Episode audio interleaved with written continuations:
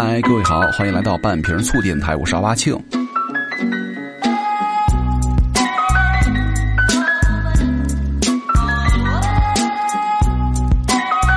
那录制节目的时间呢，是在周二的时候啊。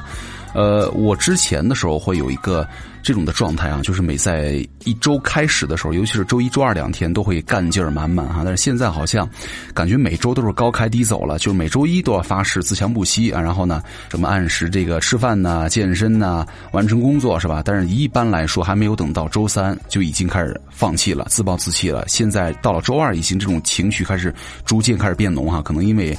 这个小长假马上就到了吧，然后就想着本周先混过去，下周再努力。那其实很多时候我们的身体好像也像一台这个老农历一样，是吧？比如说你立春的时候开始照镜子，感觉到自己身材很差了，对自己开始发脾气，发誓只进食黄瓜。夏天来的时候呢，你上称发现哦，每年居然只减了。二两肉，于是呢，就又翻出那些本来想淘汰的那些大汗衫呐，那些大码衣服继续穿。立秋的第一天呢，你又决定啊，如果这个秋天继续坚持减肥的话，可能明年夏天就不会那么辛苦了。结果呢，冬天一到，你又开始了，开启了你的自暴自弃的饮食模式，对吧？好像只有你的脂肪在天天过年一样。所以说，不知道这种心态是自暴自弃呀，还是自我安慰哈？反正。呃，只要你过得开心就行了，是吧？那今天呢，这节目想跟大家来聊点别的哈。之前呢，咱们有这个职业性价比系列啊，包括健健身呢。呃，这个这期咱们就先不聊健身了吧，因为我之前看到了一篇文章哈，我觉得蛮好，蛮有意思的，又是一个另外的角度哈。那曾经看过一个学术报告哈，那这份报告的重点呢是说，任何人啊，任何一个人都会有真假两面，都有隐藏在内心深处不为人知的秘密。那一旦呢，你把这些秘密公之于众的话，便会引起你的人设崩塌了。而这些人呢，绝对都会被归结于本性恶劣的人群了。那什么意思呢？也就是说，每个人的心里的深处啊，都会有一个最深的秘密。那你们敢不敢把你们内心那些不敢说的秘密？发到播客上来，然后呢，让大家都听一听，对吧？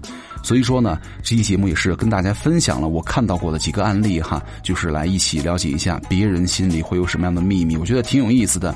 呃，其实每个人心里都有自己的秘密，是吧？可能你不敢说，可能你一直在隐藏着，那就让我们先来了解一下今天我们采访的这几位嘉宾们的心里的秘密。首先，第一位受访者。叫做吕小驴，男，二十六岁。他的关键词叫做“只要美，脚臭不臭无所谓”。他说：“论颜值和身材呢，我的女朋友绝对的妥妥的是第一梯队啊！作为一名外行的空乘，形象佳，气质好，绝对是当之无愧。但是呢，她身上让我最忍受不了的一点就是脚臭啊！也许有人会问了，美女难道也会脚臭吗？拜托。”你的脚又不会知道你的脸长得漂亮是吧？脚气面前人人平等，管你美若天仙还是鬼斧神工，想让你臭你就得臭，想叫你臭哪只脚你就得臭哪只脚了。我们刚恋爱那会儿呢，这个黏腻的比较紧哈。有一次他刚飞完了十几个小时，落地就来找我了。为了给他接风呢，我特地在一家人均一千多的日料店呢订了位，然后呢见面、拥抱、接吻，然后脱鞋进店落座，整套动作呢行云流水一气呵成。但是坐下之后没多久，我就觉得有点不对劲了，一股臭鱼烂虾的味道四散开来。本来呢，我是以为店里的食材不够新鲜，于是呢，我就挨个的闻着这个刺生啊，想着要是被我抓到把柄，这顿可能就免单了。但是闻了半天，没有闻出什么问题来啊！我下意识的自言自语：什么味儿啊，这么臭啊！没想到他脸一下就红了，赶紧把脚呢坐到了身下。我好像明白了，赶紧找了个话题搪塞过去。这顿饭呢，自然也就草草的结束了。当然了，这只是我们情感生活的一个小插曲哈，并不会影响到感情的洪流。所以说，你们别看空乘们整天光鲜亮丽的，但是呢，十个空乘八个脚臭啊！每天穿着不透气儿的丝袜，再穿着不透气的皮鞋，一站就是几个小时，甚至是十几个小时。不爱出汗还好，但是如果稍微出一点汗，那个味儿啊，必定是非常的酸爽。不光是空姐哈，凡是要需要穿丝袜的皮鞋的职业啊，脚臭的概率大概都是大于常人的。其实这也算是职业病吧。那作为一个男人呢，我的耐受力还不错啊。除了不让他穿工作鞋进门，放在门口的鞋架上之外呢，并没有别的要求。有的时候啊，我俩开玩笑，他还会把脚呢往我脸上凑。我也会经常买一些泡脚的药水呢，帮他泡泡脚、杀杀菌。我知道现在啊，因为他的颜，我可以包容他的脚臭。但是呢，我不知道等他的颜值衰退之后，我还能不能容忍了。但愿我还能够像现在这样的宽容吧。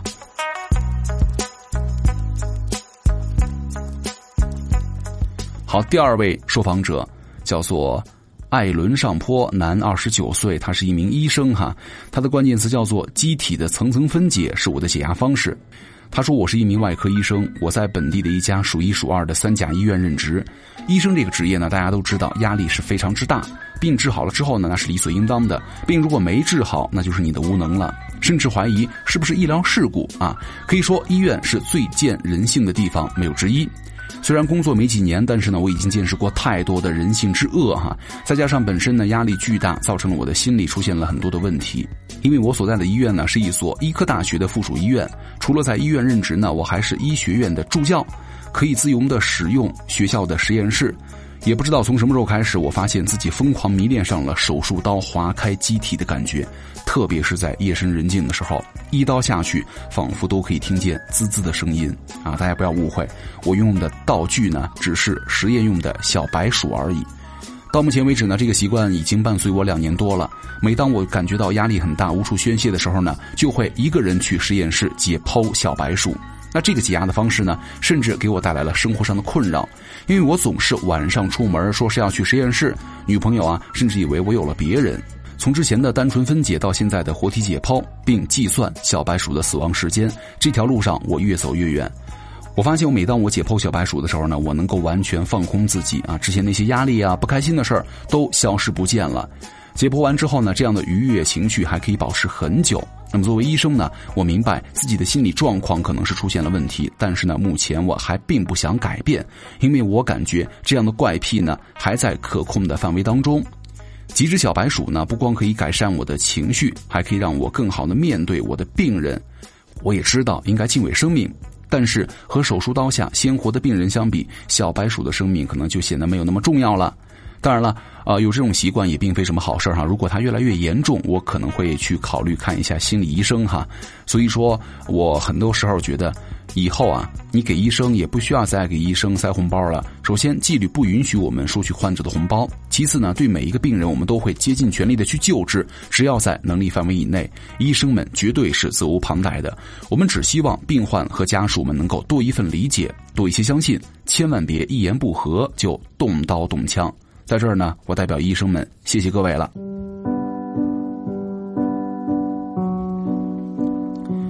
好，第三位受访者叫做卡卡西，女，二十六岁，公务员。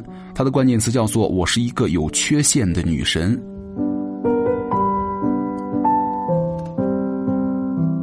她说：“我今年二十六岁了，但是从外表上看，绝对算是出众了，肤白貌美，大长腿，工作也非常不错。”从上中学开始呢，身边就不乏追求我的男生。但是如果我告诉你们，我只谈过一次恋爱，你们信吗？我不谈恋爱啊，并不是因为不想，而是因为我不敢，因为我有一个羞于启齿的疾病，叫做漏斗胸。所以说我的胸呢，不光是小这么简单了，因为做过几次手术呢，胸部周围还有几条长长的疤痕，这是一种先天的疾病啊。虽然我从小开始治疗，甚至呢经过肋骨翻转的手术，但是呢治疗效果都很一般，该凹陷的地方呢还是凹陷，该挺拔的地方呢从未挺拔。为了遮掩这先天的不足呢，我从来不会在陌生人面前暴露身体，也会一直戴着很厚的胸罩，假装自己很正常。大三的时候，一个男孩走进我的生命。虽然呢，我对他永远是冷若冰霜，但是他却从未放弃，永远是陪在我身边。渐渐的，我被他感动了，终于对他敞开了心扉，告诉他自己的缺陷。他也表示呢，自己爱的是我这个人，所以说并不在乎。在一起半年之后呢，我终于鼓足勇气，准备把自己交给他。我以为他说的都是真的，爱情可以超越一切的客观存在的事实。结果我错了。当他看到我畸形而且伤痕累累的胸部的时候，明显愣住了。我永远都忘不了他那呆滞的眼神。当天什么都没有发生，他只是一边抱着我，一边说着一些安慰的话，巴拉巴拉啊！我也能够明显的感觉到他的动摇。果然没多久他就消失了。最后呢，留给我的是这样一句：“对不起，我以为我能够接受你的缺陷，但是我高估了自己。我现在还没有准备好，等我准备好的时候呢，我会回来找你。”这种毫无意义的搪塞理由呢，我当然看得懂了，我也没有怪他，因为这个原因跟我分开。将心比心，如果我是个男人，我也没有办法接受自己的爱人是这副模样。这段恋情结束之后呢，我再也没有接受任何一个男人的表白，因为我没办法再受一次这样的伤害了。家人好像跟我有同样的默契哈，从来没有催我恋爱。现在我觉得一个人过也没什么不好，毕竟呢，我还有家人、朋友和正在上升的事业。虽然有时候呢我很孤独，但是啊，这种孤独我可以忍。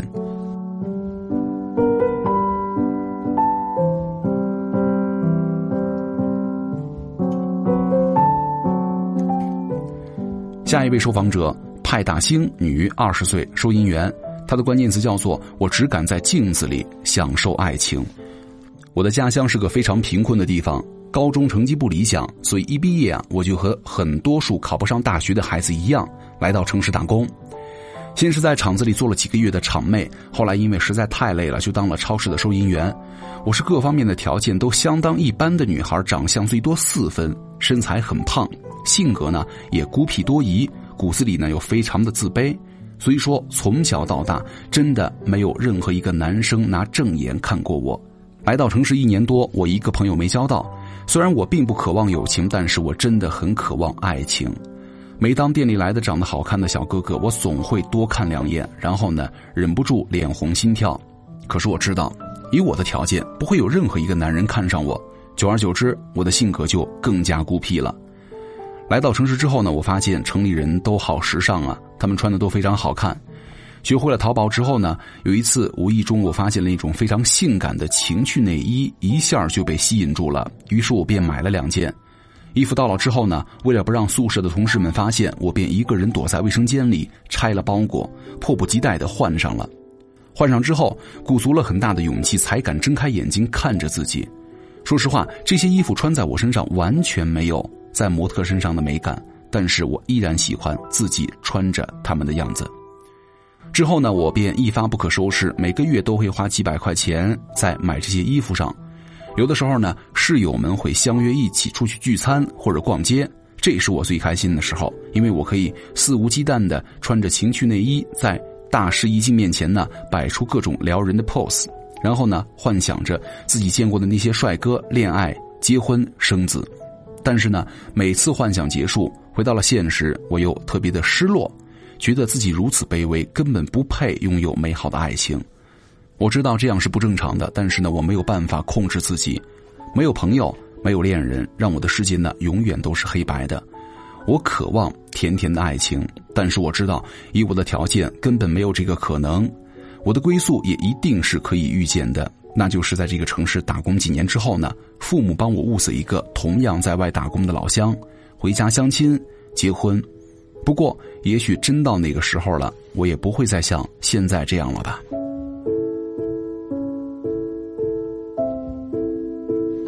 好，下一位受访者，日进斗金，男，三十三岁，私营业主，他的关键词叫做怪癖，让我远离爱情。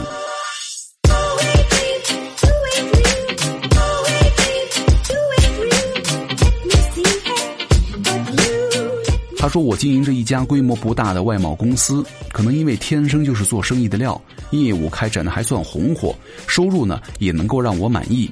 别人都以为我这两年呢一直忙于创业，所以说忽略了感情生活，经常会有很多朋友给我介绍对象。一般来说呢，我遇到这样的情况，我都会直接的推脱掉啊，实在拗不过去了，就例行公事般的见个面，就再无下文了。”其实呢，这些年以来，我也遇见过很多让我心动的女孩，但是从来没有鼓起勇气去寻找真正属于自己的爱情，因为我不是一个正常人，跟很多数的父母不一样。我的爸爸妈妈不想要男孩，都想要女孩。我听我妈说，她在怀孕做产检的时候呢，医生偷偷告诉她是个小女孩，她和我爸高兴的不行了。但是啊，天不随人愿，偏偏把我生了下来。一看是个男孩对吧？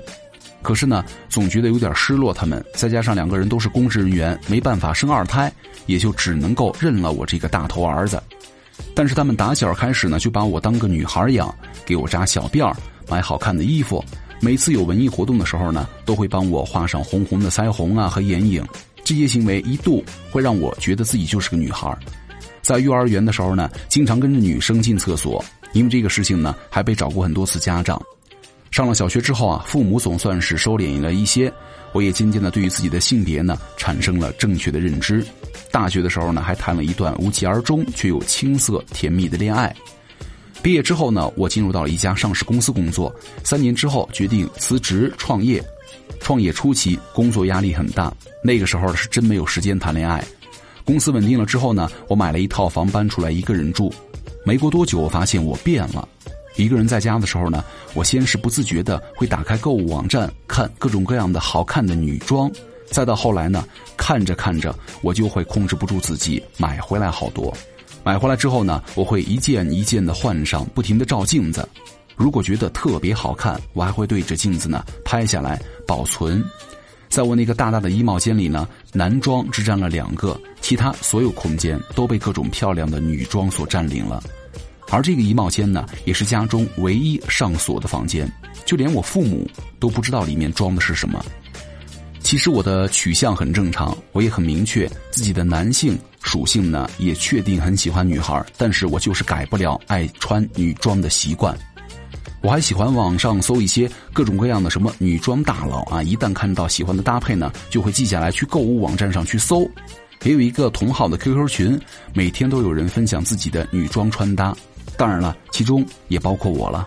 正因为这个难以启齿的癖好，让我一直不敢追求属于自己的爱情，因为我怕被发现，我也怕失去。但是呢，让我戒除它，我又做不到。每天出门呢，我是个意气风发的大男人，但是一旦回到了家，我又变成了楚楚可怜的小女人。我也想过去找心理医生去疏导，但是呢，我始终是鼓不起这个勇气。天知道我还要在这个深渊里挣扎多久，但是我真的不敢想了。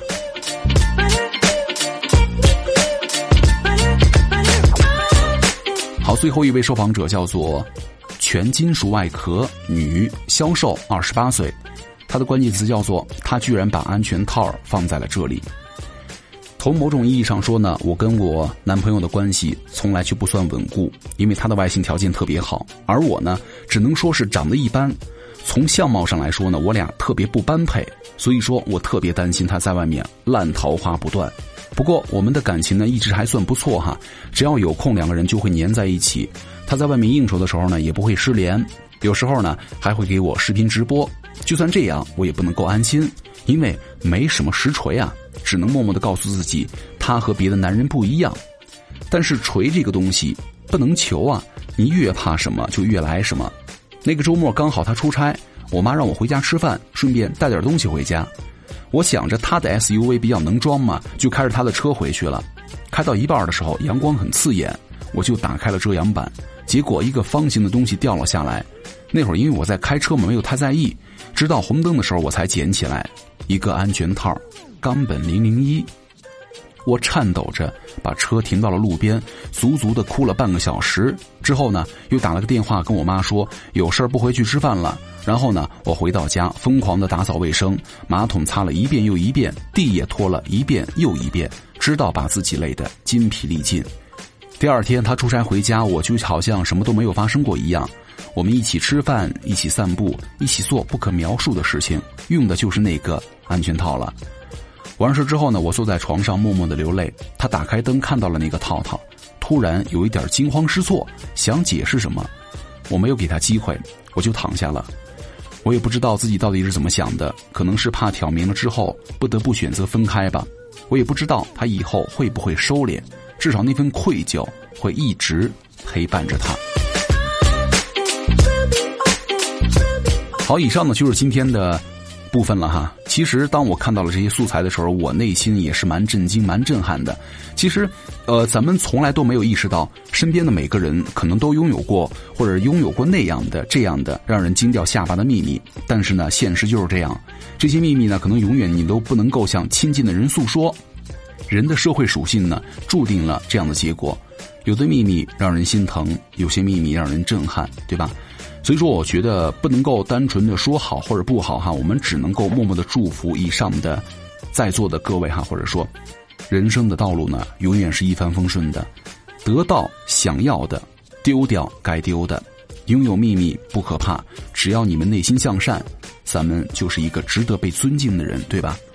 那如果你们有这些小秘密的话，也可以发给我哈，我们也会做一期第二个这样类型的节目。也可以去关注我微博奥巴庆就 OK 了。之前我在有一本书上看到过一句话，大意是快乐在一个范围当中是可以自己选择的。当时我觉得简直扯淡呢！我钱包丢了，你让我快乐一下我看看；我被甩了，你让我快乐一下我看看。站着说话不腰疼是吧？但是现在我有点明白了，一个范围内这句话，生活当中呢有很多东西是你可以选择的。往大了说，你的爱人、你的朋友都是你选的。你可以甩了对你不好的男朋友，当着外人呢给你难堪的朋友，你可以不来往，甚至原生家庭这样看似无法选择的事情呢，你也可以试着减少联系。往小了说呢，你可以选择把家里收拾的干净一点我自己的心得呢，就是给自己一个快乐的角落，就是每当你到了这个舒适区你的角落之后呢，就会让你快乐了。当然，你也可以选择让家里很邋遢哈，就如果你快乐，这非常值得，不是反话。所以说，我觉得很多时候成人的一个仪式就是你要学会说 no，对吧？选择你自己不想要的、不要的，然后呢，最大范围当中给自己一些快乐。而且，我觉得很多时候做人千万不要太敏感了，想太多了，因为你伤到的反而会是你自己。说者无意，听者有意。你随随便便一句话，你都得要想东想西啊，琢磨来琢磨去，你不累吗？很多事情啊，真的都是听的人记住了，说的人呢早就忘了，对吧？所以说，不要想太多。这样的话自己可能会过得稍微的轻松一点。行感谢各位收听本期的节目我是奥巴庆咱们下期见了拜拜。